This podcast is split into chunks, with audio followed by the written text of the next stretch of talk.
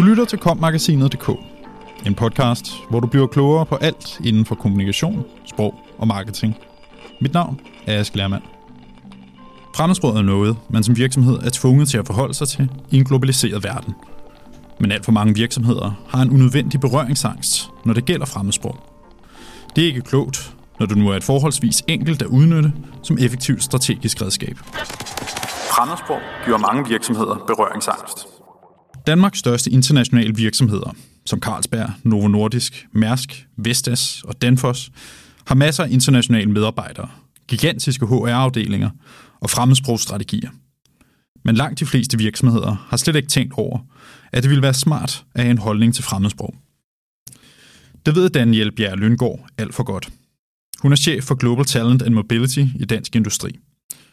Et af problemerne er, ifølge hende, at når ord som politikker og strategier bliver svinget op i luften, kommer mange virksomheder til at tænke på noget, der lyder meget besværligt og dyrt.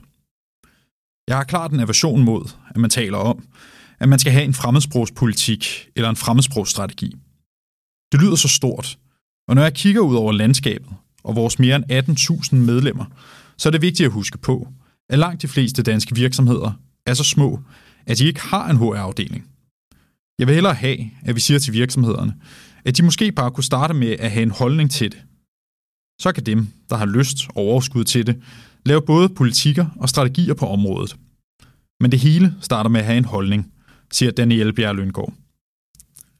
I det Nationale Center for Fremmedsprog, NCFE, sidder centerleder Mette Skovgaard Andersen, og hun kan sagtens genkende Daniel Bjerg Lyngårds bekymring. Når du siger ordet fremmedsprogstrategi eller sprogpolitik, så lyder det som noget meget omkostningsfuldt og noget med en tyk rapport, der nemt kommer til at ligge i en skuffe, uden at den rigtig bliver brugt til noget. Men det betyder ikke, at det ikke kunne være interessant og vigtigt for mange virksomheder at arbejde strategisk med fremmedsprog, påpeger Mette Skovgaard Andersen. Hvad er det fremmedsprog gør?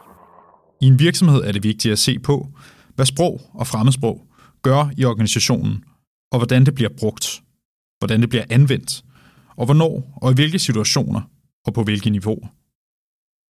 Jeg tror, at der er en masse lavt hængende frugter, man kunne plukke, når det gælder strategisk udnyttelse af fremmedsprog. Vi ved fra flere undersøgelser, at det ikke er et område, der er ret mange virksomheder synsfelt. Man antager ikke, at sprog og fremmedsprog betyder noget. Vi ser det som noget meget teknisk. Og det går nok tilbage til, hvordan det var for 20-30 år siden, hvor holdningen var, at det bare handlede om at få oversat fra et sprog til et andet. Men vi glemmer helt, at sprog og fremmedsprog har en masse andre funktioner, som det udfylder, og at sprog ikke altid kan oversættes i en-til-en tankegang, siger Mette Skovgaard Andersen. Nogle gange handler det nemlig ikke om at kunne et sprog helt perfekt, men om at etablere kontakt, om at få fat i den rigtige, og om at skabe en god stemning. Så kan det godt være, at man ender med at tale engelsk til sidst, fordi man måske ikke er så god til spansk eller tysk, men nu er kontakten etableret. Derfor kan man godt forvente af sine internationale medarbejdere, at de lærer et minimum af dansk. Det er gratis at få dansk undervisning i Danmark, så det, der skal investeres, er tid. Det handler ikke om at komme til at tale flydende dansk, men om at kunne være lidt med hen over frokostbordet. Hvis en udlænding skal arbejde i Danmark i to år, skal vedkommende jo ikke integreres, men vedkommende skal inkluderes. Det er vigtigt. Hvis vi taler inklusion i stedet for integration, bringer det os et andet sted hen, forklarer Daniel Bjerre Lyngård, og kommer med et eksempel. Jeg skulle til Tunesien og arbejde på en opgave på et tidspunkt, og jeg har talt fransk i et år for 30 år siden. Inden jeg skulle afsted, tog jeg et lille genopfriskningskursus. Ikke fordi jeg forventede, at komme til at undervise på fransk, men fordi når man er på sådan et forløb, giver det så meget mere, hvis du er i stand til at føre simple sociale samtaler med de fransktalende hen over en middag eller en frokost. Der er mange, der tænker, at hvis vi ansætter en international medarbejder, så skal vi til at ændre alle vores processer. Så skal vi oversætte alt til engelsk, og alle sammen tale engelsk i kantinen. Derfor kan det være en ret stor barriere. Men i stedet kan man tænke, at vi skal diskutere, hvordan vi gør, og hvad vores holdning er. Hvis du ansætter en eller flere internationale medarbejdere, er det vigtigt at hjælpe til, at vedkommende kan lykkes både fagligt og socialt. Jeg synes klart, at vi har flyttet os, hvis man sammenligner med, hvordan det var for mange år tilbage. Men det er stadig en reel stor udfordring. Det er tydeligt for mig, at de, der bruger lidt tid på at finde deres holdning, eller søger lidt ekstern sparring, klarer sig bedre, siger Daniel Bjerg Lyngård. Udnyt de eksisterende kompetencer. Undersøgelser viser, at der sidder folk ude i virksomhederne med fremmedsprogskompetencer, og at de fremmedsprogskompetencer ofte bliver anvendt meget tilfældigt. Sætninger som, hende dernede er vist god til spansk, så måske kan du spørge hende, er helt almindelige, men det kan udnyttes meget bedre. Et strategisk arbejde med fremmedsprog kunne starte med at finde ud af, hvad man internt i virksomheden har at gøre godt med.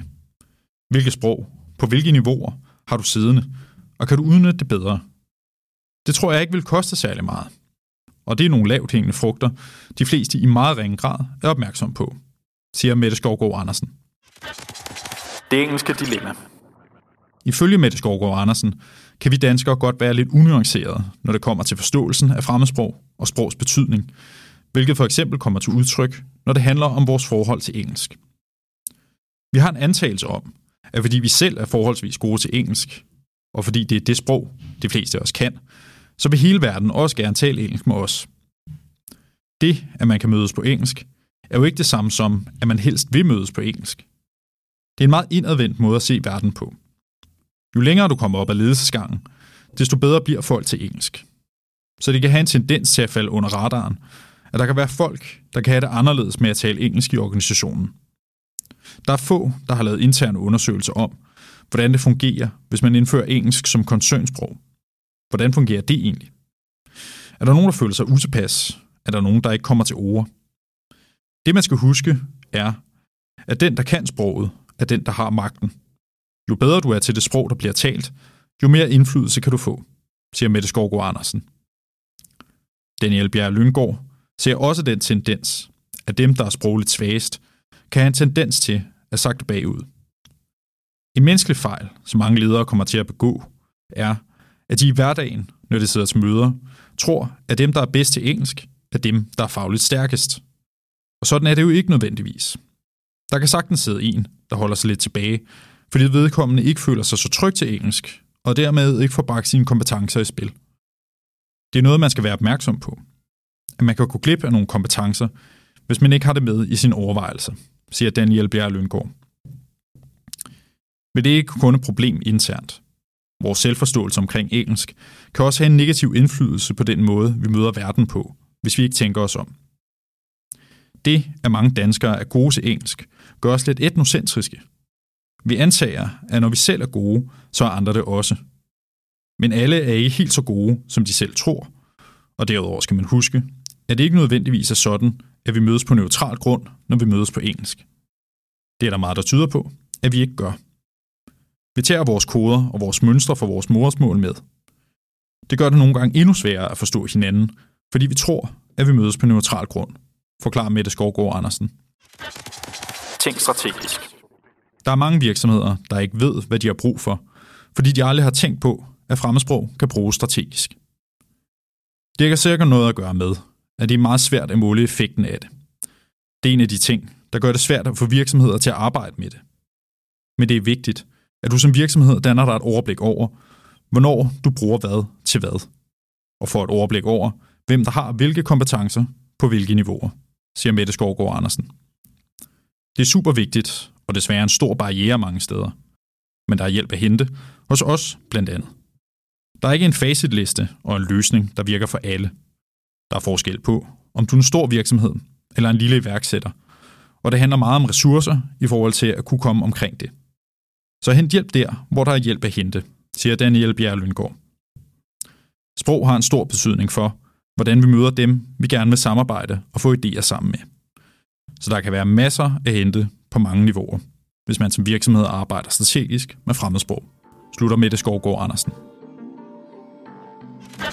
Du lyttede til kommagasinet.dk. Podcasten til dig, som elsker kommunikation, sprog og marketing. Subscribe, del og lyt med i næste uge. Podcasten er indtalt af Anne Nim og Ask Lermand, produceret af Mark Justusen Pedersen og udgivet af Kommunikation og Sprog.